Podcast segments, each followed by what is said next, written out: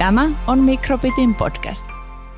Morjesta, olen Christopher Shukutu ja Allu is the best in-game leader for throwing Alexi B and then going B. Moikka, olen Laura Lappa Kyntäjä ja oottelisin, että koska me lähdetään laneille.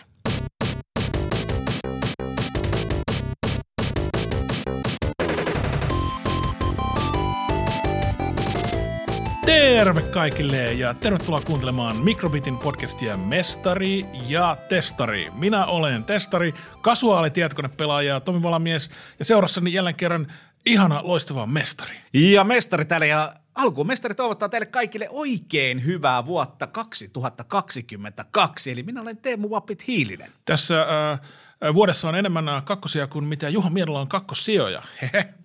Vitsi. Se oli, se oli taas, se oli tämän päivän sitten. Se oli tämän päivän vitsi. Ää, minä ja Teemu emme ole täällä studiossa äh, ihan kahdestaan. Meillä on äh, useita vieraita. Toinen on läsnä fyysisesti ja toinen on Turussa. Henkisesti. Äh, henkisesti. Äh, Kyllä. Meillä on täällä tänään studiossa Laura Lapa Kyntäjä. Tervetuloa. Paljon kiitoksia. Ihana, että pääsin tänne kutsuttuna paikalle ja kiva päässä vähän jutulle. Ja sitten Turusta me edustaa Christopher Donald Tsukutu. Mitä kuuluu? Kato, meni aika nappiin toi sukunimi. Ja joo, hyvää kuuluu, kiitoksia, että kutsutte messiin. Ja mun on pakko oikeasta sen takia en ole paikan päällä, kun se tarvii varmaan oman passi ja viisumi, että mä pääsen sinne. Niin. Ja hyvä, että vedäsitte täältä internetyhteyden takaa. Siis mä uskon, että tämä jakso tulee menemään oikein hyvin. Mä mietin just, että mitä haasteita itselläni podcastajana. Niin oikeastaan yksi semmoinen, että jos joku on nainen, niin mä aina puhun päälle, ja jos joku, jollakin on maahanmuuttajataustaa, niin mä välttämättä kysyn passin. Joo, joo, tai se turkulainen. on ok. tai turkulainen. no kun me turkulaiset ollaan erityiskeissi, niin se on ihan ok. Sä et muuten sanonut Lauran nimeä oikein. Äh, siis, äh, on ihan tietty. Sä sanot aina Laura Lapa Kyntäjä. Kyntä. Äh, oletko oireeton kyntäjä? En, en, en kommentoi, mutta haluan kyllä jo sanoa. Mä en, en viittinyt ihan hirveästi lähteä korjaamaan, mutta onneksi Teemu piti tästä Joo, kyllä tämä, siis periaatteessa pitää pitää kiinni. En osaa lausua suomenkielisiä sukunimiä. Äh, mutta hei, äh, alkuun te olette selostajia, te olette tietokonepeliselostajia. Äh, alkuun kaikista tärkein kysymys, mistä noin nimet tulee, kutsumanimet? Äh, Laura Kyntäjä, äh, miksi olet äh, Lapa?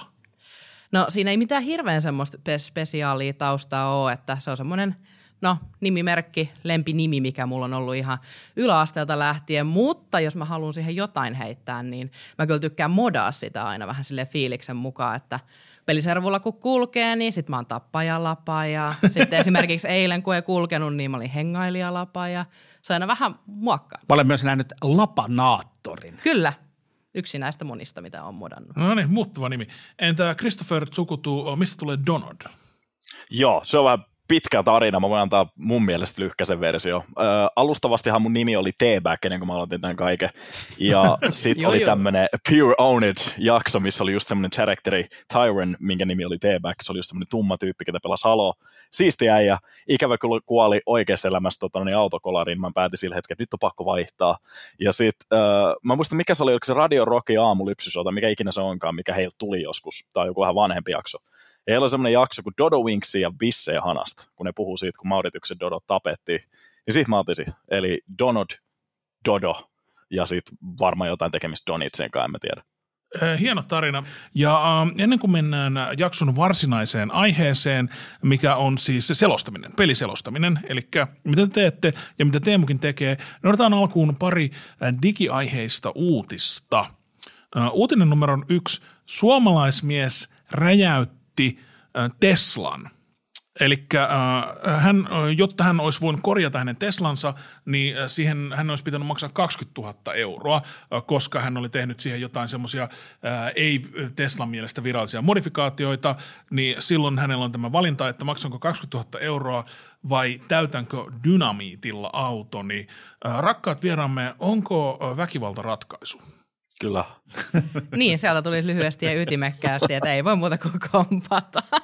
Mutta onhan toi nyt, ajattelin nyt YouTube-video miljoona, miljoona katsojaa, niin siitä tulee nopeasti uuden Teslan raata.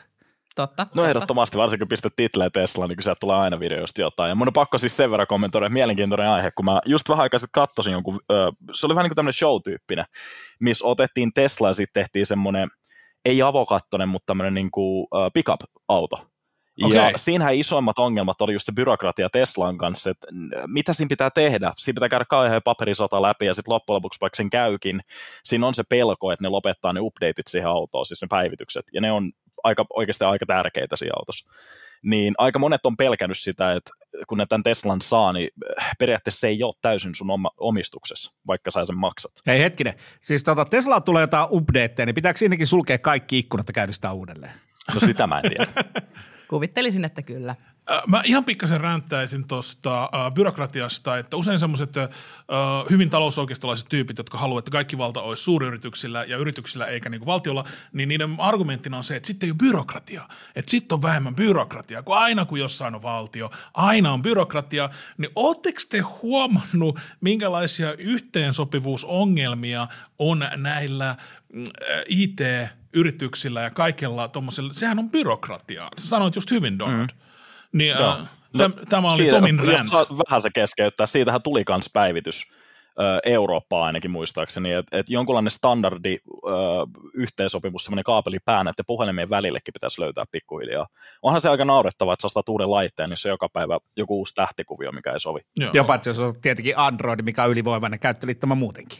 Joo, siis Kompan. se on vaan paras tähän ollaan päästy auton räjäyttämisestä. Semmoinen yksi mahdollinen räjähdys, mikä saattaa tulla jossain vaiheessa, on tämä Teslan pörssikurssi. Ja äh, minulla on tälle argumentti. Ja se argumentti on se, että Tesla on noin 20 kertaa äh, sen arvoinen kuin General Motors ja äh, te valmistaa kuudesosan niin autoista verrattuna General Motorsin. Näin luki äh, tiedeartikkelissa, jonka luin maaliskuussa 2021. Niin mä mietin vaan, että jos on niin kuin 20 kertaa arvokkaampi ja kuudessa valmistaa autoista, niin vaikka sä, Tesla sähköautot on no keskivertoauto arvokkaampi, niin eikä ne nyt 120 kertaa ole. Että äh, oletteko, olenko yksin sen mielipiteen kanssa, että olisi jonkun verran ilmaa tässä Teslan arvioinnissa? Kyllä mä veikkaan, että siinä on varmaan hype factoria aika paljonkin. Että olihan siitä tullut vähän aikaa että se oli Toyotankin ylimennyt. Mm. Joo, onhan siinä pakko. Äh, joo, ja ottaen huomioon, että GML ja Toyotallahan ei ole mitään semmoista julkisuuden kasvonaamaa periaatteessa, niin kuin esimerkiksi Kelon Musk. Et yksi hyvä twiitti häneltäkin kryptovaluuttoihin ne räjähtää kansia samalla. Että et kyllä mä itsekin pystyisin sanoa, että kyllä se varmaan ilman väliä jonkun verran löytyy. Okei. Okay. Uh, onko Laurilla lisättävä aiheeseen vai menemme seuraamaan uutiseen? No ei nyt hirveämmin muuta kuin, että mielenkiinnolla seuraan esimerkiksi just, että mitä tänä vuonna 2022, mitä tulee noissakin tapahtumaan. Kovastihan on povaltu vaikka minkälaisia mullistuksia, mutta seurailen. Ja sähköautoja on tulossa niin kuin hirveä nippu muilta valmistajilta, että kyllä senhän on pakko alkaa jossain kohtaa heilahtaa se Teslan kurssia. Joo, toi, mun mielestä kurssi on aivan absoluuttisen totaalisen järkyttävä, että äh, vaikka se tippuisi kymmenykseen – niin kuin nykyisestä mielestäni, niin se olisi silti vielä liian iso. Uh, jos olen tässä mielipiteessä väärässä, niin voitte sitten nauraa mulle, kun kaikki olette Tesla-miljonäärejä tulevaisuudessa. Ja tämähän ei mitenkään vaikuta siitä, että me ollaan täällä kauppaneiden tiloissa nyt tämä keskustelu. Ei, ei. ei. Sijoitusvihjeitä. Ja, ja me ei anneta yhtään mitään vihjeitä. niin. Jokainen tekee päätökset itse. Semmoinen elämäohje, että älkää ottako sijoitusvihjeitä testarilta, eli minulta. Seuraava uutinen liittyy myös autoihin, 2022 autouutisia. Applen AirTag auttaa autovarkaita. Eli Applella on semmoinen AirTag-laite, noin 30 dollaria arvoinen, millä voi tägätä niin kuin auton, semmoinen fyysinen laite, niin Rosvot on laittanut niitä autoihin ja sitten seurannut niitä ja sitten käynyt varastamassa ne myöhemmin. Niin onko äh, 30 euroa autosta hyvä sijoitus? siis hetkinen, siis miten tuommoinen niin voi fyysisesti toimia, miten se auttaa sitten loppujen lopuksi? Minkä takia se, sitä ei voi suoraan vaan varastaa pairokkipaikalta jotain random autoa vaan. Mutta jos ne etsii, katsotaan tiettyä, nää, jos on joku tilauskeikka, niin sitten ne löytää se auto jostain, niin. mutta ei ole mahdollisuutta, niin GTA. sitten tägää sen. Ja, kyllä GTA, sitten vaan. Joo, okei. Okay. Itse asiassa aika mielenkiintoista, en ole ikinä kuullut mitään moista. Siis mä asun itse täällä Pansios. Meillä on vähän semmoinen ongelma ollut, no aina, että jos sä jätät jotain pihalla vähän niin kuin varissuollekin, niin sit voi lähteä renkaat radiot ja Hei, Metsä sitä Itävaltaa kasvatti, niin ei, ei ruveta vertailemaan. Niin, niin. ja sitten sit yksi asia, mitä mä mietin kanssa jonkun verran, tota, niin kun me, mä taas jälleen kerran vähän divioin tätä toiseen suuntaan, kun esimerkiksi Brasiliassa, mitä mä olin kuullut, oli äh, Rio de Janeiro, eli siellä kun aikaisemmin ryövättiin ihmisiltä taskusta rahaa, niin oli kehittynyt siihen pisteeseen asti, että ne oli keksinyt NFT-lukijat, mitkä pystyy ottaa lähijätäisyydestä kortit kanssa pois. Niin onko tämä sitten vähän niin kuin samantyyppistä, että tekniikka kehittyy tiettyyn pisteeseen asti, että jopa rikolliset hyötyy siitä? ainoa mitä mä en vaan näe, että tägi autoa ja sitten seuraat sen kotiin. Eikö se nostaa jonkun verran myös riskejä? Kyllä se varmaan, mä itse ajattelin sitä sijoituksena, mutta se olisi myös vähän outo idea ajatella, että olemme keksineet tämän uuden teknologian, mutta se on rikollisilta kielletty. Niin totta kai ne käyttää kaikkea teknologiaa, mitä on. Et mä, mä ihmettelen sitä yllätystä, että jotkut, aah, rikolliset ovat käyttäneet tätä teknologiaa. Niin kuin, se, se olisi tosi hienoa, jos voisi kieltää rikollisilta joku teknologia. Uh, mutta Laura, mitä sinulta on viimeksi ryöstetty? En muista, että miten multa on viimeksi ryöstetty, mutta semmoinen kommentti tuohon tuli mieleen, että aika niin kuin paljon voisi helpottaa myös talkkaamista. Siis, että käytetään niin kuin, no, autoihin, mutta totahan voi vaikka heittää jonkun laukkuun tai jollain tietyllä tavalla ja sitten lähteä sitä kautta seuraamaan. Että tämmöisiä muutamia Toi muita mukavia idea. tapoja hyödyntää. Toi on hyvä idea. Kiitos. Ei mä kiitos. Nyt, mutta siis... jos suojeluspoliisi kuulee, niin täällä suunnitellaan Turussa vaikka mitä, mutta joo. Aivan. Hei, mä en ajatellutkaan. Tuo, tuo on varmaan se syy, miksi Apple on lopettanut kehittelemästä tuota Femtag-tuotetta. Joo, joo, voi olla. Olisiko sinne jonkunlainen linkki? Siinä voisi olla. Mutta sitten yksi pieni argumentti, että et tuleeko sitten tässä jossain kohtaa vähän niin kuin rikollisten ja tapiksen tappelu, että rikollinen laittaa sen autoa, se varastaa sen, mutta ha, siinä olikin kompa, siellä olikin mun tekijä, mä tiedän, missä se auto nyt on. Joo, ja siis tuota teknologiatappelua on just, varmaan aina on ollut rikollisten ja niin sanottujen ei-rikollisten välillä on ollut teknologiatappelu, mutta niin kuin poliiseilla ja rikollisilla on myös, ja äh, mä tun, äh, miten tämä nyt sanoisi, taidemaailmassa on kaikenlaisia tyyppejä ja olen tuntenut esimerkiksi jotain sellaisia, jotka on selittänyt mulle, että tuolta dark webistä sieltä saa hankittua mitä vaan, minkälaisia aineita vaan niin kuin ihan täysin huoletta, että siellä ei voi kukaan niin kuin treissata. Ja sitten mietin, miten se on mahdollista, että ei voi niin kuin kukaan treissata, että kuka se ostaja on. Niin sitten pari vuotta sen jälkeen, kun eräs kaverini mahtaili tällä asialla, niin mä luin lehdestä just uutisen, että joku silkkitie.com on reidattu ja 3000 tyyppiä jäi kiinni. Mm. Että ei se dark web, ei siellä, ei kannata mennä sinne etsimään mitään pahuuksia. Tämä poliisi saa kiinni silti. Muistakaa mm. tämä. Poliisi saa ainakin. Tämä on niin kuin GTS. Nyt äh, mä oon höpöttänyt tähän alkuun hyvin paljon, äh, sillä kompensoin sitä, että en äh, tiedä aiheesta yhtä paljon kuin vieraamme ja Teemu. Eli Teemu, äh, ole hyvä. Joo, kolmantena uutisena mä haluaisin nostaa nyt, mä vähän viime jaksossa avasin jo tätä suomalaisen e-sportsin tilaa, mikä mun mielestä on tällä hetkellä mennyt alaspäin aika paljonkin, ja nyt SE Gaming ilmoitti lopettavansa toiminnan, mikä kuitenkin on ollut yksi suurimmista organisaatioista, mitä meillä on ollut. Niin, ja sitten mietitään samaan aikaan, että meillä on Havu, joka on toinen tällainen iso suom, pelkästään suomalaisia pelaajia, niin sieltähän on nyt kahden pelaajan vajaus.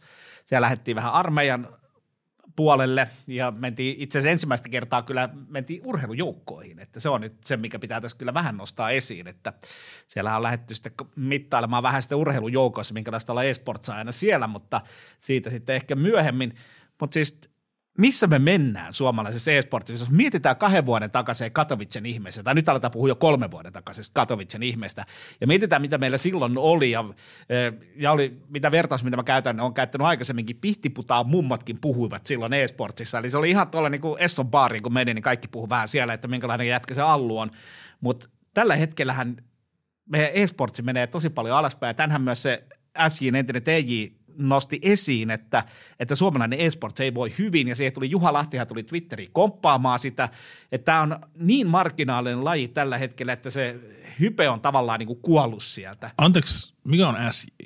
Entinen... Uh, Sotkajymy Gaming, tai mikä joo, entinen. Joo. Kyllä, nythän se on, se on ollut superjymy, eli mikä oli kuulu Sotkamon pesäpallon alle aikanaan.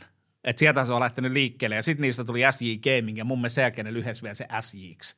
Niin ja nyt Elisa ilmoitti, että ne tekee sen uuden liikan, mikä nyt on ihan ja hirveälle hypellä, että joo, nyt on kaikilla mahdollisuus. Tämähän on tehty aikaisemmin. Meillä oli kolme liikaa samaan aikaan, tuossa vähän aikaa sitten. Neljä kutsujoukkuetta, neljä pääsee avoimista karsinnoista ja tähän niin pelastaa suomalainen e-sportsi. Niin mi, ihan rehellisesti, te, Donaldkin tekee duunia tällä hetkellä koko ajan e-sportsin parissa ja Laura tekee kanssa enemmän myös siellä vapaaehtoispuolella tuolla kanaliikassa, niin mikä teidän rehellinen mielipide on, että onko suomalaisella e-sportsilla tänä vuonna tulevaisuutta? No jos puhutaan niin kuin tänä vuonna, niin kyllä mä nyt niin kuin, no eihän se hirveän valosalta näytä, mutta kyllä mä myös mitä mä haluaisin niin kuin sanoa, että, että kun puhutaan, että että, että niin kuin menee aivan täysin päin mäntyä ja niin kuin tosi paljon alaspäin, siis sinällään fakta, mutta en mä niin kuin heittäisi kirvestä kaivoon.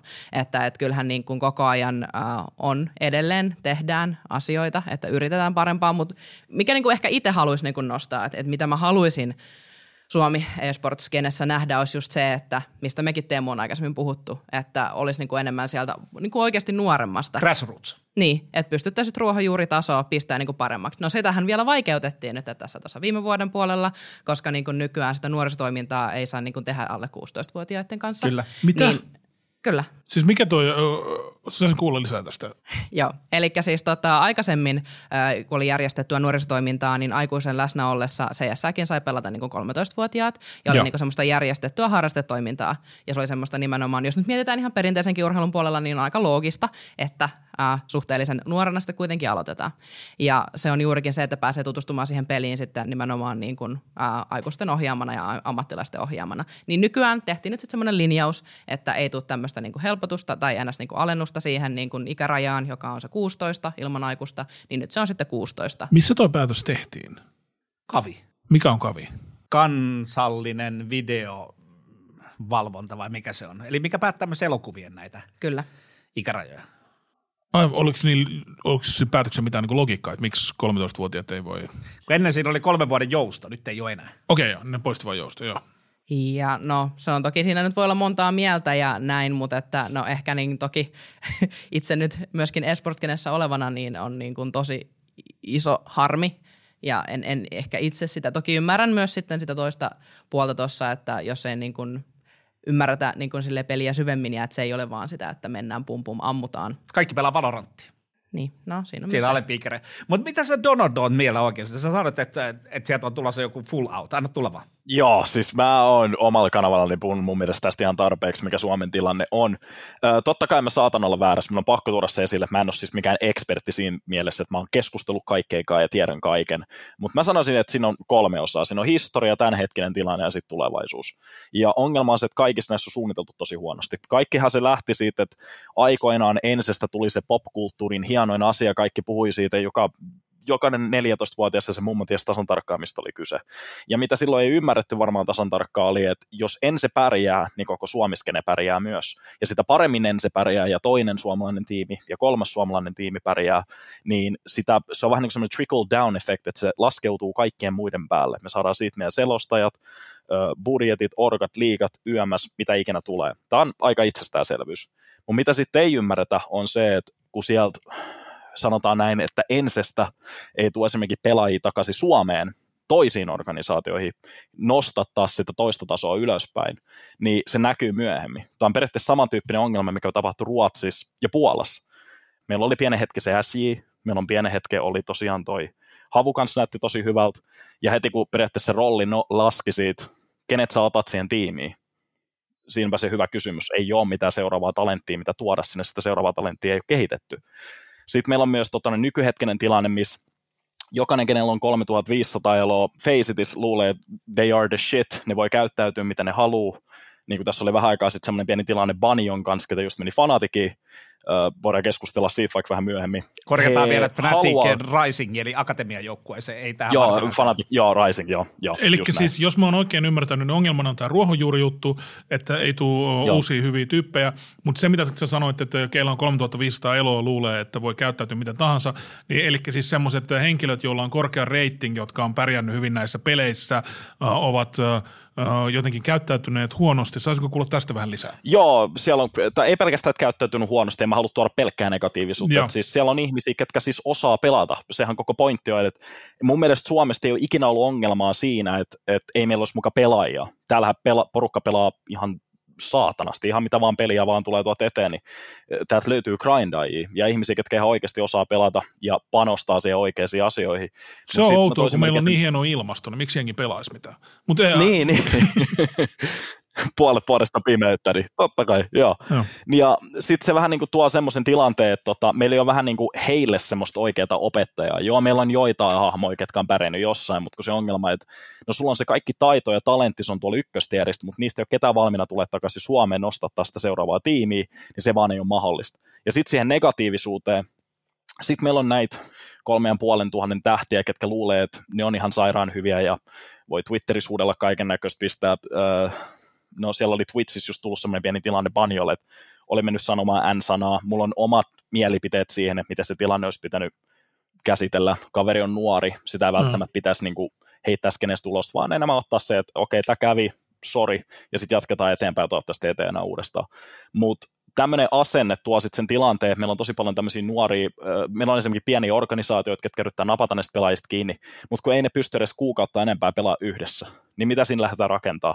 Fiaskoa. Mä en ehkä ö, ole se oikea henkilö sanomaan, että missä tilanteessa kukakin saisi käyttää niin kuin N-sanaa, mutta jos on yksi asia, joka siihen ei oikeuta, niin se on 3500 eloreiting.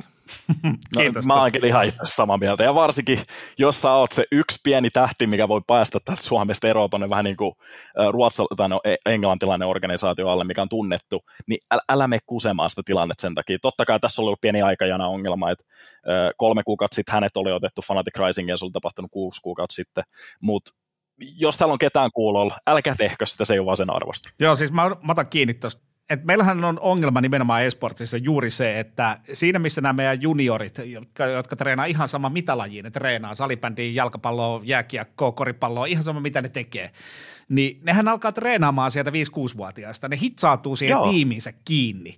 Eli ja ne oppii toimimaan tiimissä, siis silleen, että ne tietää oman paikkansa. Se aika nopeastihan niin kuin tällainen kuusivuotias löytää sen oman paikkansa siitä joukkueesta. Ja sitten sinne lähtee grindaamaan, ja yhtäkkiä ne onkin 16-vuotiaana, ne pelaakin sitten niin kuin oman sarjatasonsa huipulla, mahdollisesti, jos, jos siellä on tarpeeksi niitä talentteja. Niin samanlaistahan polkua meillä ei ole e-sportsissa, mitä me niin oikeasti tarvittaisiin tähän se samanlainen polku. Että meillä olisi, että että meillä olisi joku näköinen, just tämä niin esimerkiksi Keravalla tehdään, mun on pakko nostaa Kerava esiin, eli tämä Roots Gaming. Koska siellähän tehdään nimenomaan nuorisotilalla sitä duunia. Siellä on äh, Kimmo Dooperi, Kola, ei Kola, mikä se on? Hitsi, Kimmo hirttää mut kohta. Mutta kuitenkin Dooperi, eli vanha 1.6 tarpa, mä en tiedä, oletteko se kuullut tästä, niin hän vetää siellä sellaista projektia näille ja okei, ne ei välttämättä ole maailman tähtiä, mutta ne pelaa tietysti silleen niin kuin junnusta asti. Eli niillä on mahdollisuus hitsaatua siihen tiimiin kiinni ja ne alkaa ymmärtää, mitä on olla tiimi. Ja ylipäätänsä mun mielestä vielä organisaatiopuolellakin on pieni ongelma, että mä olin unohtanut tähän täysin, mutta jotenkin me ollaan Suomessa semmoisessa tilanteessa, että se on nämä pienet organisaatiot, mitkä pitäisi maksaa näille kolme ja puoli tuhat elosille palkkaa jonkun syyn takia, vaikka ne ei ole ikinä tehnyt tässä pelissä mitään, kuin se, että he maksaisivat sitä lisenssimaksua meille. Ja se, se on semmoinen asia, mitä, mitä mä en niin kuin, tällä hetkelläkään pysty oikein täysin ymmärtämään, miten se on ikinä päätynyt semmoiseen tilanteeseen. Ja sitten toinen kysymys on se, että okei, sanotaan, me päästään semmoiseen hienoon maailmaan, missä vaikka meidänkin tasoinen organisaatio pystyisi maksaa sen tonnin kuussa, niin mikä validoi sen, että me maksetaan teille tonni kuussa, sitten te pelaatte jossain ese intermediaarissa? Ei, kiitos, ei. Tämä on kyllä hieno henki. Neljä aikuista tylyttää jotain 16-vuotiaista. ei, kun Laura ei ole tylyttänyt häntä. Kouluun takaisin.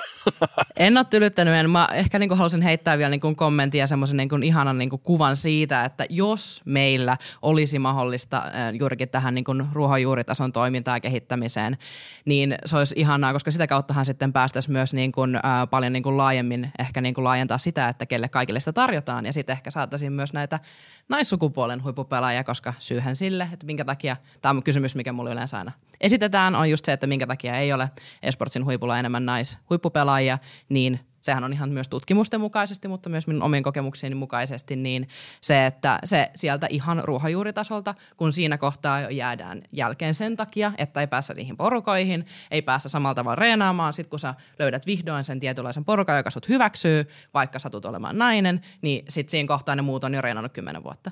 Niin. Mm. Ja lisäksi e-sportsihan on samalla tavalla kuin kaikki muukin on huippurheilua. Eli me tarvitaan hillitön määrä massaa, että me saadaan sinne pyramidin kärkeen huiput. Ja tällä hetkellähän suomalaisen on helpompi päästä ammattilaiseksi NHLään pelaamaan jääkiekkoa kuin päästä ammattilaiseksi pelaamaan e-sportsia. Ja tähän on se fakta, mikä mun mielestä pitäisi niin kuin alkaa iskostua sinne kaikkien päähän. Eli tämä ei ole mikään niin kuin pikatia miljonääriksi. Et ehkä me ollaan korostettu liikaa näiden Jesse Jedaks vainikoita ja näitä, että kuinka ne vetäisi vetäis miljoonat, niin – ne on grindannut. Ja ne on tehnyt pelinsä maailman parhaita. Ja ne vaan sattuu olemaan se talentti, jolla osun oikeaan kaikki niin kuin fyysiset ja kaikki muut ominaisuudet siihen, että ne pystyy tekemään tätä maailman huipulla. Joo, nyt äh, tämä suomalaisen esportskenen niin State of the Union, eli miten tänä vuonna on mennyt, alkaa tulla jonkun verran selväksi. Mun on pakko tähän väliin sanoa, että kun te selostatte pelejä, miten ihminen päätyy selostamaan pelejä? Et mikä on teidän matka ollut? Mä voin kertoa, että kiva pikku tarina liittyy tuohon herran tuossa vasta päätä, eli Teemu Vappit Hiiliseen. Okei. Okay. Mahtavaa. et sä mukaan, sä et, sä et osannut ennakoida, kyllähän sä tietenkin tiesit, sä oot ihan innoissaan siellä ootat. Joo, eli tosiaan niin, niin meikäläinen ei ollut aikaisemmin äh, hirveämmin mitään selostelu, mutta se oli niinku kauheasti kiinnostunut, koska tosiaan pelitaustaa löytyy ja sitten tuommoisessa firmaliikassakin sitten toimin järkkärinä ja näin. Mutta sitten erässä pelitapahtumassa satuin näkemään, että siellä toi yksi Teemu hiippailija oli toki aika semmoinen kuin fangirl moment, koska Teemu on kuitenkin Suomen legendaarisin CS-selostaja. Ja Mutta hiippailija silti. Kyllä hiippaili. Hiippaili siellä, mä vähän hiippailin. Mä pölyä tällä hetkellä Mä hiippa... Jep, mutta siis mä vähän silleen hiippailin perässä ja seurailen, että uskaltaisinkohan mä mennä sanomaan mitään. Ja kyllä mä aika pitkään siinä mietiskelin. Ja sitten mä yhdessä vaiheessa spottasin, että Teemu istui yksin pöydässä. Oli tota puhelimellaan siinä ja sitten mä olin silleen, että nyt, nyt mä menen tolle jotakin sanomaan. En muista, mitä sanoin, mutta muistan, että juteltiin aika, aika pitkään CSstä ja selostamisesta ja näin. Ja mä en siis itse sanonut millään tavalla, että mua selostaminen kiinnostaa, mutta sitten Teemu jossain vaiheessa sanoi, että ootko ikinä miettinyt, että pitäisikö sun kokeilla. Ja sitten tota, mä en siinä myöntänyt, mutta mä olin tosiaan alun perin sitä miettinyt ja olin Teemulle vaan silleen, ei, ei, ei, ei, ei musta ole siihen. Ja sitten se jäi kuitenkin kytemään. Sitten mä lähdin eka kavereiden pelejä selostamaan, sitten näitä firmaliika- eli kanliikapelejä selostamaan ja sitten siellä harjannuin ja sitten Teemun kautta sitten pääsin vähän muillekin areenoille selostamaan. Ja mä olin vähän aikaisemmin käynyt Juha Lahden kanssa keskustelua siitä, että me tarvittaisiin laajentaa sitä kirjoa, mitä meillä on selostajia. Ja olin tuonut esiin, että mä aion etsiä Suomeen nais-CS-selostajan. Okei, mä en tiennyt. Sä et tiennyt tätä ollenkaan, tätä tarinaa. Ja sen jälkeen mä toin sua esiin myös Juha Lahdelle sen jälkeen, kun mä kuulin, että sä olit ruvennut tekemään. Ja sitä kautta sä pääsit sit sun uraan kiinni. Ole hyvä. Kiitos. Ja mähän on sanonut monesti kiitos ja sanon myös. Sehän on semmoinen... Tiedätkö, ää... mitä mä en näe taaskaan tässä mun edessä? Ei mennä siihen. Donitsia. Donit. joo. Uh, toihan on silleen, että samantyyliset ihmiset tunnistaa samantyylisiä ihmisiä. Että toi silleen, uh, mä ymmärrän, miten toi olisi voinut tapahtua. Mutta joo, että sitä kautta, miten se alkoi, että uh, miten uh, ihminen aloittaa selostamisen sen jälkeen, kun on tullut semmoinen fiilis, että voisin selostaa pelejä. Jos jotain kuulijaa kiinnostaa – lähteä selostaa pelejä, niin miten se niin kuin, äh, teille on tapahtunut, vaikka ensin Laura ja Donald, jos... Joo, no siis äh, no kannattaa toki googlata, mutta että esimerkiksi voin suositella äh, Kalle Kareisen eli Kaletskin ää, selostaja myös, tai nyt ainakin eläköitynyt sellainen hetkittäin ainakin, en tiedä Kalle. Alle kolmikymppisen. Mutta tota, hän on esimerkiksi tehnyt ihan todella kattavan semmoisen niin kuin selostajan, semmoisen, voiko sanoa, no tukipaketin tai infopaketin, tyylilleen uskollisesti erittäin kattava, niin, niin siihen esimerkiksi itse silloin pureuduin. Ja nyt on sitten hän myöhemmin sitä myöskin täydentänyt, että en voi kuin suositella. Joo, kyllä pakko sanoa, että sama linkki on pyörinyt myös minunkin äh, noissa privaviesteissä. Ja äh, mulla oikeastaan sanotaan, että se oli vahinko. Se kaikki oli vahinko. Mä olin joskus Havo-organisaationa striimaamassa pienen hetken, ja muistaakseni siellä taas oli joku peli, minkä mä olin valmiina selostaa ihan läppänä vaan joku päivä oma striimissä selostin vain jonkun tämmöisen pop peli Me tehtiin omassa kanavassa semmoisia, että viisi vastaan viisi katsojat voi pelata toisiin vastaan. Sitten mä päätin vaan heittää läpällä siihen päälle vähän jotain kommentaryä. Sitten mä tajusin, että hetkinen, porukkahan tekee tätä duuniksi, ja mun on pakko myöntää, että silloin mä en edes tiennyt, että Suomessa oli selostaja. Mä en tiennyt Kallesta, mä en tiennyt Tomista, mä en tiennyt mistään tämmöisestä, että Ense selostetaan missään tuo. Mä tiesin, että Ense pelas, mä katselin vaan niitä enkkulähetyksiä ja olin tosi niin kuin messissiin. Ja mä oon seurannut siis CS niin kuin ihan Sourcestakin asti yksi kutostakin ihan pikkusen. Ja mä en ikinä tajunnut semmoista, että se olisi niin kuin mahdollista, että Suomessa se voi selostaa, mutta sitten muistaakseni se oli totta, niin just Lasse Havusketa heitti, että me pystytään antaa se joku linkki Havun peliin, että jos sä haluat selostaa. Mä en edes muista, teikö mä sen loppujen lopuksi. Mutta se päätyi loppujen lopuksi siihen, että mä tein omalla kanavalla niitä jonkun verran. Enhan se otti mut remmiin, tehtiin heillekin niitä. Ja just tämä sama kaveri, Kalle Galetski, otti muu yhteyttä ja sanoi, että hei, tuu Elisalle vetää setti. Meni, ja sitten sen jälkeen se kaikki ollut historiaa, että hauskaa on ollut, ja kehittyminen on mennyt ylöspäin, mutta on vielä ollut paljon virheitä, mitä pitää vähän niin kuin taputella pois. Mutta pitää antaa isot kiitokset, että Kalle, Kaletski, kiitos, kiitos. Joo, ja itsehän aloitin selostaa vuonna 2004, milloin ei ollut vielä mitään Twitchejäkään. Mutta mm. sen mä oon varmaan joskus avannut. Sä oot, sä oot kunnon old school. Kyllä. Täällä, jos kiinnostaa äh, Teemun nämä selostustarinat, että millaista, millaista oli silloin, kun maitakin oli eri väristä, niin äh, sitä, niitä löytyy aiemmista jaksoista. Siitä löytyy kyllä. Mutta se on ollut ihan mielenkiintoinen polku. Ja se, mikä ö, selostamisessa itsellä ainakin, niin sehän on koko ajan oppimista ja aina tulee virheitä. Jos sä puhut kahdeksan tuntia, niin sä teet aina virheen. Ja se, mistä sun pitää niin kuin päästä pois, on ehkä sellainen rakenteelliset virheet, että jos sä teet koko ajan jatkuvasti saman virheen, mutta aina tekee virheet selostaessa, että ikinä voi olla vetää täydellistä settiä. Miten noiden virheiden Joo. kanssa äh, eletään? Äh, Donald, no ei siinä oikeastaan mun mielestä sillä hetkellä pysty tekemään mitään, että et, jatkat vaan seuraavaan aiheeseen, yrität unohtaa sen. Aina mitä sä voit yrittää, yrittää tehdä on prepata periaatteessa sitä päivää, yrität olla mahdollisimman hyvässä mindsetissä, kun tuut sinne paikan päälle. Mulle auttaa se, että mulla on kahden, kahden ja puolen tunnin ajomatka yleensä Helsinkiin, niin ehtii siinä miettiä aiheet ja keskustella vähän niin kuin omassa päässä niitä vähän niin kuin talkpointteja läpi, että jos tulee hiljainen hetki. Mutta yleensä sitten se on se ajomatka kotiin, mistä tulee vähän niin kuin mietitytty, niin, ja kun ajattelee sitä tilannetta uudestaan, joskus kun katsoo esimerkiksi Fodei, niin huomaa, että ai hitsi, mä käytin tuota samaa sanaa uudestaan, tai että et, mä en tiedä, mitä toi tarkoittaa, tai mä voinut ton tilanteen selostaa uudestaan.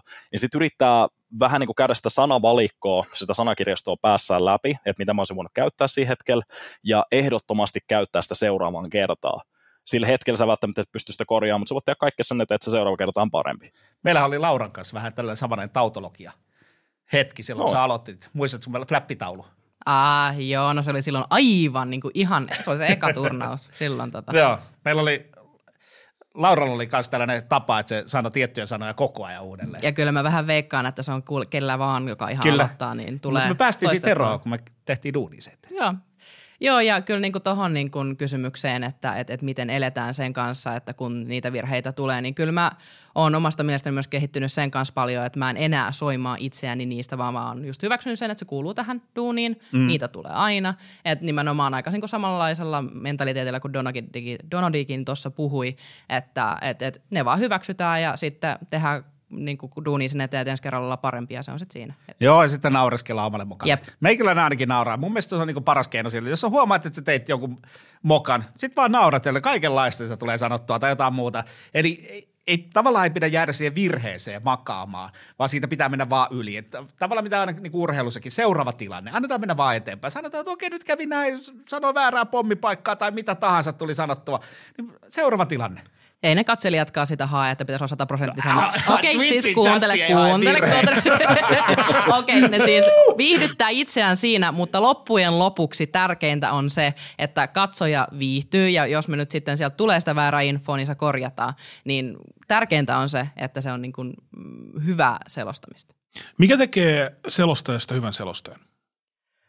Toi on varmasti semmoinen, mihin jokaisella on oma näkemyksensä ja oma vastauksensa, että ei ole mun mielestä sellaista, niin kuin, että kaikki niin kuin universaalia vastausta, mutta mun mielestä mikä tekee hyvän selostajan, niin on, um, no voisin ainakin niin kuin sanoa sen, että tietenkin on, on tilanteen tasalla, et, että et, et, niin kuin tietää, mistä puhuu, on, on myöskin ne datat tiedossa, on, on updateannut sen, että tietää, mutta enemmänkin niin kuin myös, minkä mä haluaisin sanoa, että löytyy se into ja palo ja niin kuin rakkaudesta lajiin tekeminen myös, koska se mun mielestä myös tosi paljon niin kuin näkyy myöskin läpi ja kuuluu läpi, että jos ei oikeasti ole innoissaan siitä, mitä puhuu ja mitä niin kuin levittää niin kuin muille, niin se sitten heti um, sanotaanko, että ei ole niin mukava seurata.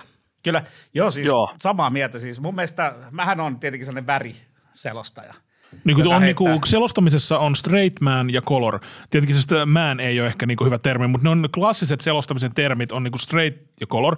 Ja straight ei tarkoita mitään niin kuin heterotyylistä, vaan se tarkoittaa sitä, että toinen kertoo sen ähm, rauhallisesti äh, niin kuin play by play, eli hän syöttää ja toinen on sitten se color, eli semmoinen värikkäämpi, käyttää värikkäämpää ilmaisua, innostuu enemmän ja kaikkea, että kuinka siellä taas mokataan ja tälleen, niin se on semmoinen, äh, ymmärtääkseni Jenkeissä keksitty selostamisen dynamiikka, niin tätä äh, Joo. Ymmärtääkö tarkoitat? Joo. Kyllä, juuri sitä. Että sä oot se color. Mä oon nimenomaan se color. Eli heit, heittelen niitä vitsejä sinne väliin ja kaikkea muuta yritän löytää.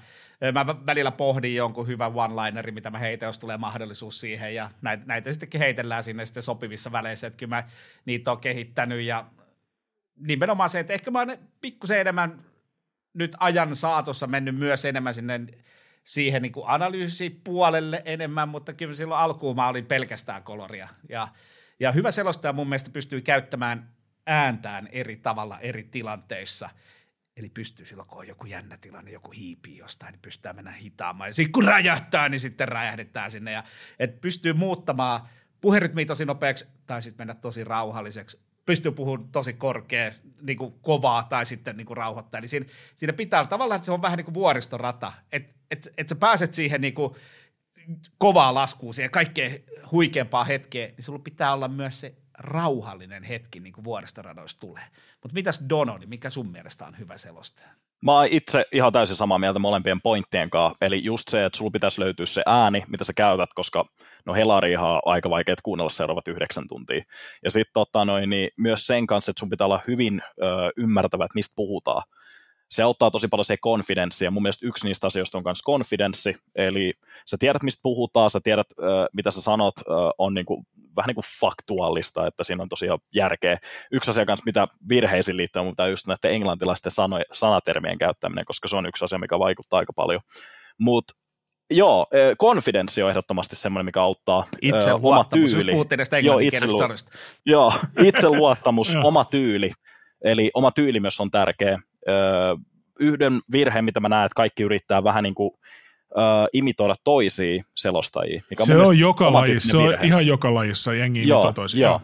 Et nähdään se, että aah, no kun toi tekee sen näin ja sillä fanei, mun pitää tehdä se näin ja mulla on fanei. Ja se ei toimi niin ikävä kyllä. Sä et ole esimerkiksi, mitä mä huomannut, että jotkut yrittää matkia olvari ja se ongelma, että löytyy vain yksi olvari. Silloin syy, minkä takia hän on olvari. Hän on omat elämänkokemukset, mitkä auttaa siihen selostamiseen hänen juttujen kanssa, mitkä sitten toimii sen yleisön kanssa, ketä hänestä on kiinnostunut. Ja sitten mulla on oma tyyli mun tyyli on se, että joskus on hypecasting ja joskus ei. Ja sitten tosiaan se tarinan kertominen.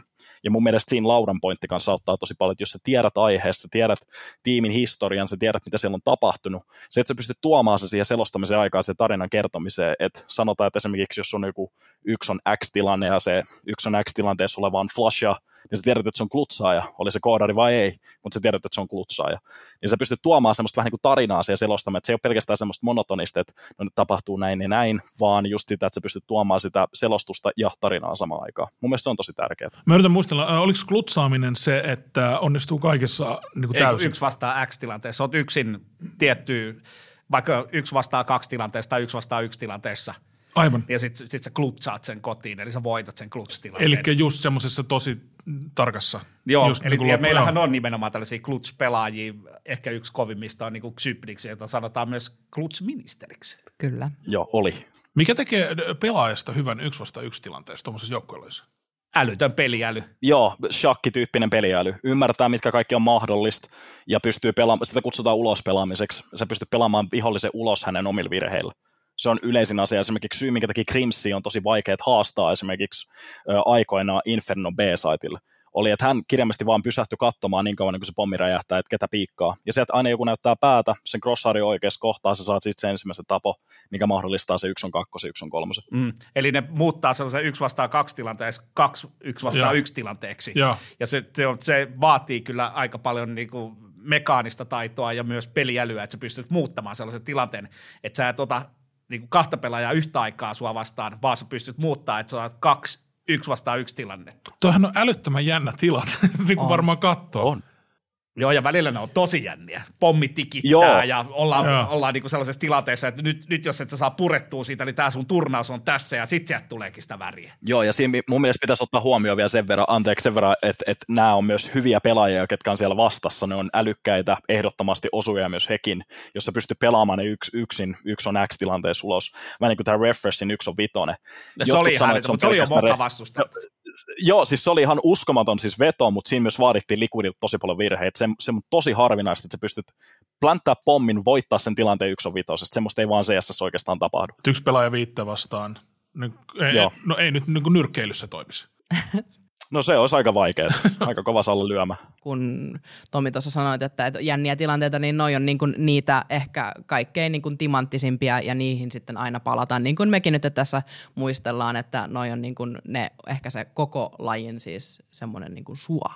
Joo. Kyllä. Kyllä, ja se saa just selosta ja haippia siinä kohtaa, että siitähän ne huutohetket just tulee yleensä, että jos tehdään jotain semmoista ihan crazy.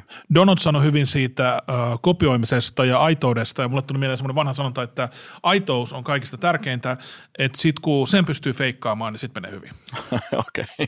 Kyllä, totta. Puhutaan vähän aikaa, Laura, sä oot Fake it until you make it. ensimmäisiä suomalaisia CS-selostajia. Et, et ihan ensimmäinen, että silloin kun meikäläinen aloitti uraa, niin meillä oli tällainen Tulsu kävi ää, ainakin Assemblyllä silloin selostamassa, milloin ei ollut vielä Twitchiä, että on varmaan kuullut tällaisesta pelaajasta, pelasi silloin aikana myös CS kilpailusilla tasolla naisena, mutta minkälaista palautetta tulee ihan vaan sukupuoleen liittyen? No kyllähän sitä tulee hyvin, hyvin monen kirjavaa, niin sieltä Twitch-chatissa kuin sitten ihan kaikkia muitakin kanavia myöten oikein ihan riittämiin. Ja kyllä mä niinku haluan sanoa sen, että ää, no alkuun, alkuun oli tosi, tuntui, tuntui pahalta ja se meni sanotaan näin niin kuin tunteisiin. Mutta jotenkin ähm, nykyään, siis pakko sanoa, ei oikeastaan niin kuin tunnu melkeinpä missään, tai todella harvoin tuntuu jossakin. Että mä, otan, mä oon jotenkin pystynyt kääntämään sen sillä tavalla, että mitä enemmän tuollaista kommentointia tulee, mitä enemmän se on edelleen ihmetys jollekin, että nainen nyt sattuu voida myös selostaa CS. Tosi kummallista, mutta näinkin voi olla. Niin, niin sitä tärkeämpää mun on olla siellä – koska mä oon myös nähnyt näiden muutamien vuosien aikana, kun tätä nyt on tehnyt, niin se on myös vähentynyt. Eli tämä, se, että mä oon ollut näkyvillä, niin se on, siinä on tullut myös todella niin kuin huomattavaa niin kuin käännettä positiivisempaan suuntaan. Ja siksi se on enemmänkin semmoinen voimavara. Okei, että se on siis aidosti vähentynyt se, että miten voi nainen. Niin on. Paljon, joo. Ja mun mielestä niin kuin yksi toinen tapa, mitä, millä on myös saanut käännettyä, on ehkä niin kuin sitä semmoista niin kuin negatiivista kommentointikierrettä sen lähetyksen aikana niissä Twitch-chateissa on se, että no nämä trollaajat ja negatiiviset heittelijät, he hakee huomiota. Kun niihin ei reagoi, vaan reagoi niihin positiivisiin kommentteihin, mitä sieltä chatissa tulee, että saattaa joko puolustaa ää, minua, jos mua, mua on nyt kommentoitu, joksikin lehmäksi tai joksikin muuksi mukavaksi asiaksi, niin tota, sitten mä kommentoin, nostan niinku niitä positiivisia kommentteja ja sitten sitä kautta niinku vahvistan sitä, että he saa huomiota ja näiden vuosien aikana tai muutaman vuoden aikana, niin on tullut paljon enemmän näitä henkilöitä, jotka puuttuu näihin tilanteisiin. Tuo on niin kuin kasvattaisi lapsia. Kyllä. Kyllä. Ja mä oon aina sanonut Kato, kaikille uusille, kaikille uusille selostajille, että selostajalla pitää olla tietynlainen teflon pinnote, kun ne lähtee tekemään sitä. Mä tiedän, että se, se kyllä tulee myös siinä sitten uran aikana, sitä, pitää, sitä teflonin tulee lisää, mutta sellainen pieni tefloni alkuun, koska tefloni on siitä kiva, että siihen ei paska tartu. Jep. Ja, ja sitä pitäisi olla niinku, ja se on ehkä just se, missä Donald puhuu itseluottamus, mutta Donald, sä oot käsittääkseni, oliko Dominikaanisesta tasavallasta? Kyllä, kyllä, latinopohjainen mies ja täällä vääntelee. Mä veikkaan, että sun kysymys seuraavaksi liittyy just siihen, mitä kaikkea mä oon kuullut. Niin, tuleeko sulla niinku pelkästään vähän. Liittyen – sun etniseen taustaan? No sieltä tulee vähän kaiken näköistä. Niin kuin mä oon sanonut tuossa aikaisemminkin joskus, että tota, äh, hyvä asia on se, että se, missä mä oon varattunut, mä oon kuullut kaikki variaatiot siitä, että minkä värinen mä oon ja mitä mun äiti teki kello yhdeksän aikaa illalla hänen sängyssään. Että mua semmoiset ei enää paljon haittaa. Ja yksi asia, mitä mä... Anteeksi, minkä ikäisenä niitä rupeaa tulemaan? Siis niitä on tullut kuule ihan siitä ikäisestä, kun mä oon syntynyt täällä, että viisivuotiaasta asti on kuullut kaiken näköistä. Mutta sitten tämä on ollut ikävä kyllä vähän, tämä pansio, varissua, raisio on vähän se, siitä tunnettu, että täällä siis joukko tapeltiin ja tehtiin kaikkea muuta, niin sitten vähän niin kuin oppinut sen, että jos joku vähän haukkuu mua, niin se ei oikein skaalaudu hirveän pahaksi. Ja mulla on ollut vähän sama asenne myös selostamisessakin, että öö, mun mielestä Laura sanoi sen hyvin, että siellä on porukkaa, ketkä hakee huomiota, ja joku muu tässä sanoi, että se on vähän niin kuin lapsen kasvatusta, ja ikävä kyllä sitä se omalla tavalla vähän on, jos mietitte sitä, että suurin osa, ketkä katsoo näitä lähetyksiä, ei he mitään kolmekymppisiä kaikki ole. Surullinen asia, että siellä on myös semmoisia, mutta suurin osa heistä on nuorempia ihmisiä, nuorempia lapsia, ketkä on saanut tämmöisen anonyymi accessin Twitch-kanavalle, missä ne pystyy reaaliajassa kommentoimaan ihmisille, mitä ne haluaa ilman ne ottaa backlashia siitä, niin mitä me oikein voidaan olettaa, että sitten sieltä loppujen lopuksi tulee, ei sieltä tule ruusuviestejä aina. Mutta mun mielestä se on tärkeää, että sä vähän niin kuin sheivaat sen vaan pois. Ei, ei se vaikuta suhun ihmisenä millään tavalla, ei se kerro susta ihmisenä mitään, se kertoo heistä. Ja silloin syy, minkä takia meidät on palkattu tekemään X-lähetystä, koska siellä on ihminen, ketä on skoutanut ja katsonut, että hei, toi on se tyyppi, eikä se katsota mistään Twitch-kanavalta, että, että Juuso 69 kirjoitti, että no Donodon N-sana, en tykkää nähdä häntä enää, niin näinhän se rekrytointi siis ei toimi. Totta kai jos on äh, vähän niin kuin positiivista palautetta tai jopa negatiivista, mikä pystyy kehittämään. Sen mä aina luen ihan mielellään. Jos siellä on, esimerkiksi mulla tuli vähän aikaa sitten henkilökohtaisena viestinä tuli Twitterissä, että joku oli sanonut, että mun ää, mikrofonissa oli semmoinen popfilteri setuppi, ja se särisee ärsyttävältä kun mä sanon S- tai B-kirjaimen. Sen korjaa. Ja sitten joku sanoi, oli, että ää, muistaakseni, mikä oli tätä, mä olin maailman rakenna maailmaa lausunut monta kertaa, ja ne ei halunnut enää kuulla sitä, niin mä otin sen myös sanakirjastosta pois. Ja tämmöiset asiat on ihan hyvää palautetta, mutta sitten sieltä tulee just välillä sitä vähän tyhmempää, ja ei siitä pidä ottaa moitti. Ei, ei, se, ei se kerro susta ihmisenä mitään, annat vaan olla. Miten semmoisen tottuu, kun itse en demografiani takia sellaista saa, ja se on jotenkin, että mä kuulun siihen niin kuin ainoaseen demografiaan, mitä semmoista ei saa. Niin kuin länsimainen äh, valkoinen heteromies, niin, äh, mm. niin kuin kaikki, kaikki muut saa tuota palautetta, äh, niin miten se, tottuuko siihen? Mä veikkaan, että, että ei siihen välttämättä totu, mutta se on vähän niin kuin se nahan kasvatus. Et siinä vähän niin kuin oppii ymmärtämään, että no ei tämä nyt oikeastaan ole hirveän paha. Et idiotteja löytyy, niitä löytyy aina.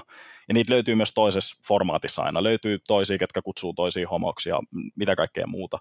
Ja siinä pitää aina vain yrittää muistaa se, että no ei se ole tähän asti vaikuttanut mun maidon millään tavalla, niin minkä takia se nyt pitäisi olla ongelma mulla on ehkä sitten kanssa just se motivaatio siinä, että kun, ää, jos silloin kun minä olin oikeasti niin kuin nuori, vaikka ikäinen, jos silloin olisi ollut niin kuin, ää, näkyvämmin vaikka huippu esport-tasolla niin kuin nais, pelaajia tai sellaista ja näin, niin se olisi esimerkiksi helpottanut aivan todella paljon, mä koen, ää, todella paljon niin kuin sitä omaa ää, pelaamista silloin aikaisemmin, kun tosiaan siis alastella kovasti olisin halunnut pelailla muiden kanssa CS, mutta en nyt sitten kelvannut porukkaan, koska olin tyttö.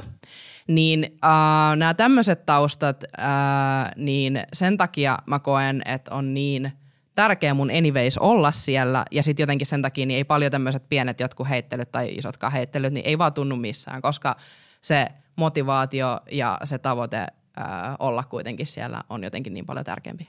Juuri näin. Mutta mitä te sanoisitte tuollaiselle uudelle selostajalle, joka tulee? Mikä teidän motto olisi, että miten kestää, koska se palaute tulee aina. Koska Twitchin chatti, vaikka sille kuinka tehdään duunia, niin Twitchin chattihän on tälle lempeästi sanottuna syöpä. Mm. Niin mitä te sanoisitte tällaiselle tuoreelle selostajalle, joka on just aloittanut, joka tulee tekemään virheitä, ehkä vähän enemmänkin, jolla on, on ehkä tota vielä äänen – hallinnassa duunia, ei kiinnitä katsetta oikeisiin paikkoihin, ei katso sitä minimappia tarpeeksi, että onko sieltä tulossa joku flänkki tai jotain muuta, ja sitten se Twitchin chatti tulee sieltä, niin mitä te sanoisitte sille kaverille lyhyesti, että, että miten hän menee eteenpäin? No mä sanoisin, että äh, tulee olemaan alkuun vaikeaa tiedosta se – ja sanoisin, että jos sun motivaatiot on oikeat, että sä haluat tehdä tätä niin kuin oikeiden asioiden takia, että sulla on niin semmoiset sisäiset motivaatiot, niin tämä tulee antaa sulle niin paljon. Mä oon ainakin saanut tästä niin, kuin niin valtavasti ja mä oon niin kiitollinen, että mä oon päässyt näihin hommiin ja mä haluan tehdä tätä myös jatkossa. Ää, niin voin sanoa, että et, et on, on hyvä tie, jonka oot valinnut ja, ja ei muuta kuin tervetuloa. Et, et, suosittelen kuitenkin – kaiken huomioon ottaen. Joo, mä itse ihan samaa mieltä tonkaan, että alus pitää olla hyvin rehellinen sillä ihmisellä. Että sä tuut tekemään virheitä, ja ikävä kyllä on semmoisia asioita, mitkä näkyy sitten sen selostuksen aikana Twitch-kanavalla seuraavalla katsojalla täysin. Ne näkee sen, jos sulla on vähän huonompi päivä. Ne näkee sen, että jos sä sanot pari sanaa väärin tai toistat jotain tiettyä sanaa. Mutta sitten just sen takia rehellinen, että sieltä tulee todennäköisesti tämmöistä paskaa, mutta sulla on ihminen, kenen kanssa voit keskustella, ketä esimerkiksi voin olla minä. Et siinä, se on vähän vaikea sanoa, että jokaisella selostajalla pitäisi olla oma semmoinen mentori, kun se ei nyt ei ole mahdollista. Mutta mitä mä suosittelisin kovasti uudelle selostajalla on nettipari. Joku pari, kenen kanssa pystyy tekemään esimerkiksi joitain lähetyksiä kotota. Ja silloin kun katsotaan näitä feedbackkejä vähän läpi, niin pystytään vähän niin kuin, bones, äh, vähän niin kuin äh, kimmotella sitä ideaa kahden kesken, että oliko tämä nyt oikeasti semmoinen mielipide, missä on järkeä, ja oliko tämä semmoinen mielipide, minkä eteen me voidaan edes tehdä mitään. Koska jos sieltä tuleekin vaikka hyvää palautetta takaisin, että hei, Twitch-lähetyksen laatu on paskaa, niin ja jos sulla ei ole konetta eikä rahaa ostaa uutta konetta, niin että saa siellä paljon mitään voisi siinä kohtaa. Niin sit sun pitää pystyä filteroimaan, mikä oikeasti on se hyvä positiivinen palaute, mikä auttaa sitten Suomen eteenpäin. Ja just sen partnerin löytäminen, niin se auttaa tosi paljon. Yksin selostukset, ne on tosi vaikeita. Partnerin kanssa te pystytte oikeasti harjoitella sitä dynamiikkaa, vähän se, vähän se kimmottelu, aiheiden keskustelu, ja just se, että pystytte käymään sen palautteen läpi. Se on isoin virhe, mitä mä tein, oli, että mulla ei ollut mitään partneria ja tarjontaa oli. Ö, kuinka paljon peliselostajia Suomessa on? Et meillä on nyt kolme tässä podcastissa. Mä sanoisin joku 20-30. Niin jos niin. lasketaan kaikki lajit mukaan. Ei, ei mä sanoisin 20-30 varmaan CSS. Riippuu toki miten määritellään, mutta että jos nyt vaikka mietitään nämä nyt kolme suurinta, tai no kolme tai neljä suurinta toimijaa tässä, niin olisiko siinä nyt sitten... Parisen kymmet tulee siitä. Vähän vaja. Joo. Joo. Eli pitäisi olla mahdollista kyllä löytää partner näihin lähetyksiin. Kyllä, kyllä. Joo. Joo, ja, ja siis selostaminen on grindauslaji, niin kuin tuossa käytiin läpi. Että tätä, tätä ei opi yhdessä eikä kahdessa vuodessa, vaan tämä on grindaamista. Tämä on ihan älytöntä grindaamista. Eli grindaaminen tarkoittaa sitä, että sun pitää vaan toista ja toista ja toista ja toista ja toista. Ja just mitä Donodi on tuossa käynyt läpi, että sen jälkeen pitää myös sitten niin miettiä sitä, että, että teikö mä ton asian oikein, missä mä voisin kehittää tätä, että kun sä katot vaikka se sun lähetystä jälkikäteen, että hei, tossa tos, tos mä tein kyllä vähän virheen, että ensi kerralla kun tulee tällainen, niin sitten mä te, toimin näin. Että kun lähtee tekemään sellaisia niin päänsisäisiä ratkaisuja, että sä tiedät jo etukäteen, että, että mitä sä tuut tekemään seuraavassa hetkessä. Eli sä oot niin sanotusti pelin päällä, mikä täälläkin on sanottu, että sä oot koko ajan siinä pelin päällä ja sä tiedät jo, että mihin se tämä hypätään seuraavaksi, että minkälainen vaihe siitä tulee. Tietenkin CS on randomia täynnä välillä. Mm. Eli, eli sitten sit tulee se CS-randomi ja siinähän mitataan sit myös se selostaja, että miten se pystyy yhtäkkiä tapahtuu ihan radikaali muutos siinä pelissä, mitä sä ei ikinä osannut odottaa. Toi, toi on vähän sama Joo. kuin, että kun sä ekan kerran ikinä räjäytät Teslan, niin sit saattaa jäätä muutama palane jäljelle.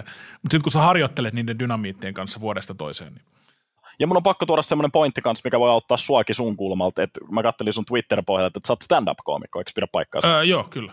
Joo, niin yksi asia, miten sitä voi miettiä kanssa on niin, että vaan sen takia, että sä teet paljon duunia sun komedia eteen, että tämä on semmoinen asia, mitä mä kuullut, että aika monet koomikot ymmärtää ja vähän niin kuin ymmärtää toisista, että sekin on grindaus. Sun pitää mennä vetämään niitä showta, sun pitää kirjoittaa uutta materiaalia jatkuvasti. Ja siltikään välttämättä ihmiset ei naura. Se tismalleen sama juttu toimii täällä, vaan sen takia, että sä teet paljon duunia, ei tarkoita, että kaikki tykkää susta. Siihen liittyy aika paljon muitakin puolia kuin pelkästään se selostaminen. Mutta se tärkein asia, että sä pystyt vaan kehittyä, kehittyä, jatkaa grindaa ja pitää sen pää kylmänä, ilman että sä vähän niin kuin noukkaset jokaisen negatiivisen asian, mitä siellä on koska jos sä keskityt vaan siihen negatiiviseen, niin siitä ei tule mitään. me saadaan paljon kiltimpää, siis stand-up-komikon ura ei ole ehkä maailman äh, pumpulisin, eli silloin kun siinä ei onnistu, onnistu, niin siitä tulee kyllä palautetta, joka on vähemmän kuin positiivista, mutta ei meillä ole semmoista jatkuvaa Twitch-chattia siitä, joka valittaa jokaisesta toistetusta sanasta. Et nyt kun mä oon kuunnellut teidän saamaa palautetta, niin on se niinku paljon äh, tarkempaa ja pahempaa kuin mulle. Et ei mulle tule keikan jälkeen joku tyyppi sanomaan, että äh, vitsissäsi numero kuusi kuusi äh, toistit äh, samaa partikkelirakennetta kuin vitsissä numero. Ai tulisikin noin hyvä palaute Twitchin chatista, partikkelirakennetta. No, Tuo hyvä pointti. palautetta meille, kun se on yleensä just, että hei sun äitis oli yhdeksän aikaa mun sängys, että mitä sulle kuuluu. Kun about tota tasaa. Ää, jengi niin kuin, ä, ajattelee, että koomikot saa varmaan tosi rankkaa palautetta, mikä on osittain, osittain totta välillä, mutta kyllä te saatte pahempaa, te selostajat. Tämän perusteella, mitä mä oon nyt kuullut. Joo, joo, ei. Kai, mä, kai meillä maksetaan sitten ihan ok, en mä tiedä. Tai sitten me ollaan vaan masokisteja kaikki, miten minkä takia me tätä tehdään.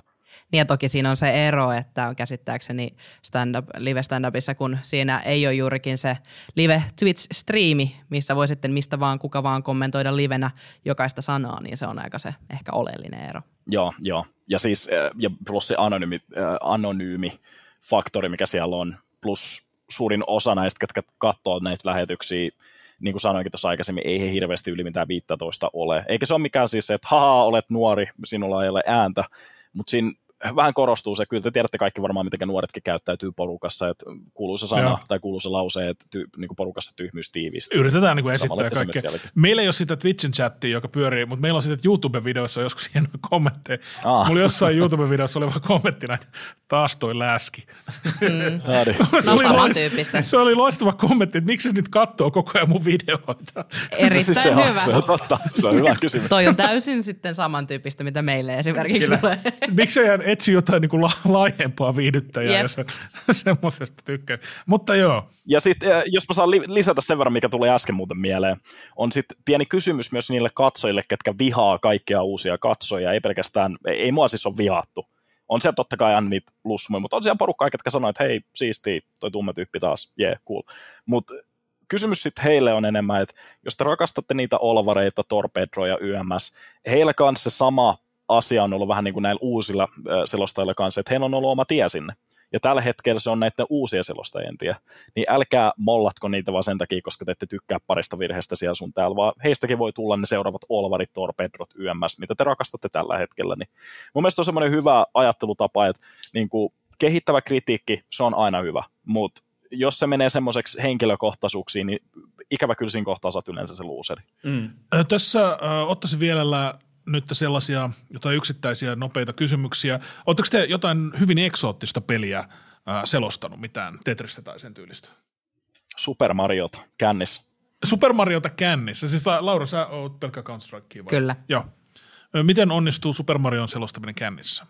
Kuule, en mä tiedä tänä päivänä, kun en tiedä pelistä yhtään mitään, mutta maksettiin Ruotsiin kappapaari lähettää sitä – Häh?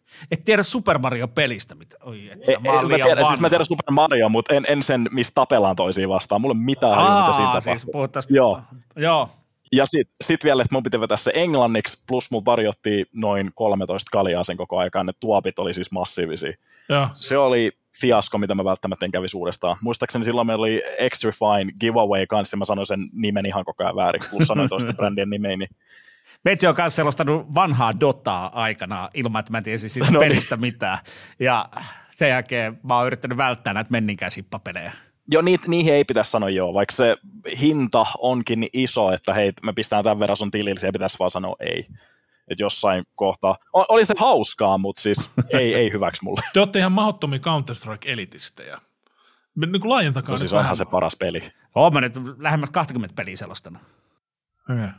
Minkäs teet, kun on maailman paras peli? Niin, täysin samaa mieltä. Nyt on 2022 just äh, alkanut. Mikä on selostamisen äh, tulevaisuus? Kun vuoden alussa mietitään aina sellaisia asioita, mitä tulee. Tuleeko jotain uusia teknologioita, jotain selostamisen tulevaisuus? Odota, odota, odota, sanonko mikä? Mä pilateen molempia päivät. Valorant. Yes. Eli uusi peli. Me taputaan täällä itkusta.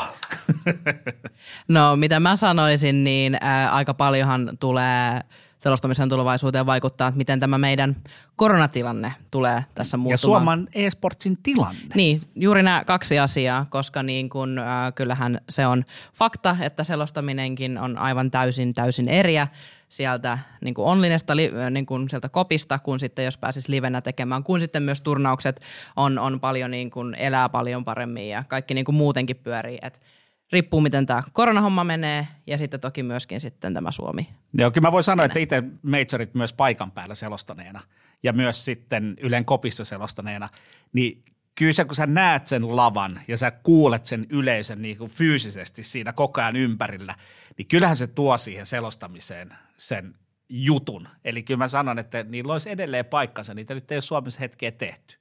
Kyllä, ja siis vielä sen haluan tuohon lisätä just, että myös tuohon tilanteeseen, niin siltikin myös ne katsojat, ketkä seuraa tuossakin tilanteessa onlinessa, niin saa silti siitä enemmän ja silloin on myös enemmän katsojia. Kyllä. Mitäs Donald, mikä sun tulevaisuus? Siis ihan, ihan samaa mieltä, että en mäkään usko, että mitään uutta teknologiaa sinänsä tulossa, että me mitään mikrosiruja aivoihin laittamassa, että su- tulee suoraan palautteena, että mitä sä mietit siitä pelistä. Mutta just tämmöiset niinku yksinkertaiset asiat ja varsinkin just tämmöiset, mitkä liittyy Grassrootsiin. Et Grassrootsi CS on kehittynyt just sille, että aluksi oli studioympäristö, mutta sitten se kehittyi pikkuhiljaa siihen, että se on venue ja sitten loppujen lopuksi CS sai se oman venue ja sitten CS oli vähän niin kuin se oma stand-up-juttu että se oli se syy, minkä takia sä maksat sen 20, että sä pääset katsoa sen pelin, koska faneja löytyy, ja meidän demografia myös tämän pelin sisällä on yksi maailman mahtavimpia tällä hetkellä oikeastaan kaikista tuotteista, mitä voidaan ikinä myydä. Siis esportsin demografia on just semmoinen 20 about tällä hetkellä, mitä alkaa löytyä sitä massia käyttää just näppäimistöä, hiiriä, YMS, YMS. Niin mun mielestä tämä on se puoli, mitä pitäisi kehittyä, kehittää, kehittää enemmän ja keskittyä enemmän. Totta kai se, että Lani tulee takaisin, se ottaa tosi paljon. Kyllä mun on pakko sanoa, että onhan siinä ihan eri fiilis, kun katsoisi Majorei studioympäristöllä, ja sitten kun mä olin itsekin siellä paikan päällä, niin et, et sä melkein kuule mitään se, se reaktio, mikä tulee yleisöstä. Se on ihan erilainen, mitä se normaalisti on kotona. Ja se näkyy myös striimeissäkin, että kun sä kuulet sen yleisön, niin katsojat kanssa reagoi siihen tilanteeseen mm. eri tavalla. Ja se jää muistiin myös eri tavalla, että, että jos tulee joku hullu klutsi ja yleisö räjähtää ja wow, Astralis voitti tämän pelin tai ketä ikinä se nyt olikaan, tällä kertaa se oli Navi, niin se jää mieleen paremmin se tilanne ja se vähän niin kuin, äh, todistaa myös sen hetken sinänsä, että, että oikeasti tapahtui, että oikeasti tapahtui myös paikan päällä, missä oli ihmisiä katsomassa. Mm, ja ne pelaajien reaktiot, peli, että... mitkä näin joo, välittyy, joo. kun otetaan iso kuva, kun ne tuulettaa tai huutaa sinne vastapuolelle, niin Joo, Die Hard fanit. Ja, sit, tunne. ja, ja, ja, ja sehän, sehän on myös semmoinen, tota, no niin, siis mehän kohdellaan ö, voittoja eri tavalla, että tapahtuuko se lanis vai oliko se online. Bitillä on sataprosenttinen lanivoitto tällä hetkellä. Se tarkoittaa jotain. Se ei ole huuhaat. Niin me, mun mielestä meidän pitäisi päästä siihen takaisin. Toinen juttu, mitä Suomessa tehdään asian eteen, Lapa ehti hyvin, meidän pitää kehittää tätä Suomen tilanne tuolta suostekaa pois. Meidän pitäisi päästä takaisin Assyille. Mä muistan joskus aikoinaan, kun mä en vielä itse selostanut, mutta mä kävin katsoa esimerkiksi Tomppaa paikan päällä, kun hän oli selostamassa hänen Overwatch-peliä. Vaikka siinä ei ollut mikään maailman iso yleisö, siis se fiilis siinä on ihan erilainen, mitä se on niin kuin kotona. Juuri näin. Esports on spectator sports. Sitä tehdään Kyllä. yleisölle ja silloin kun se yleisö on paikalla, niin se on vaan paljon mahtavampaa. Ja se yleisö pitäisi rahastaa paremmin, se on mun mielipide. No sekin on totta. Joo.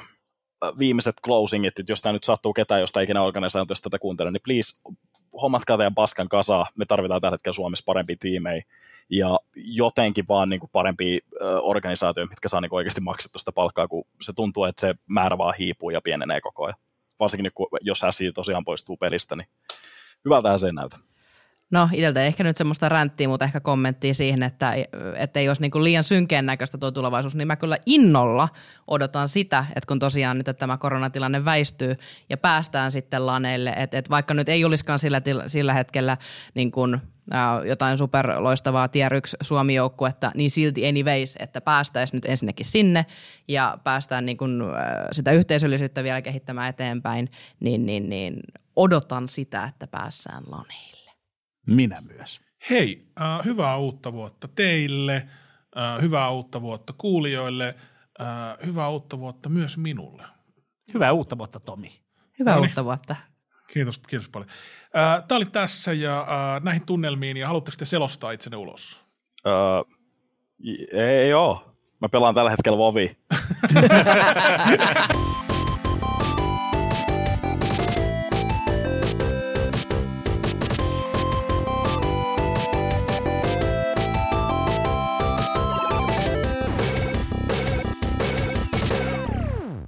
Ovatko kaikki valmiita? Odotan mä röyhtäyttää hirveästi.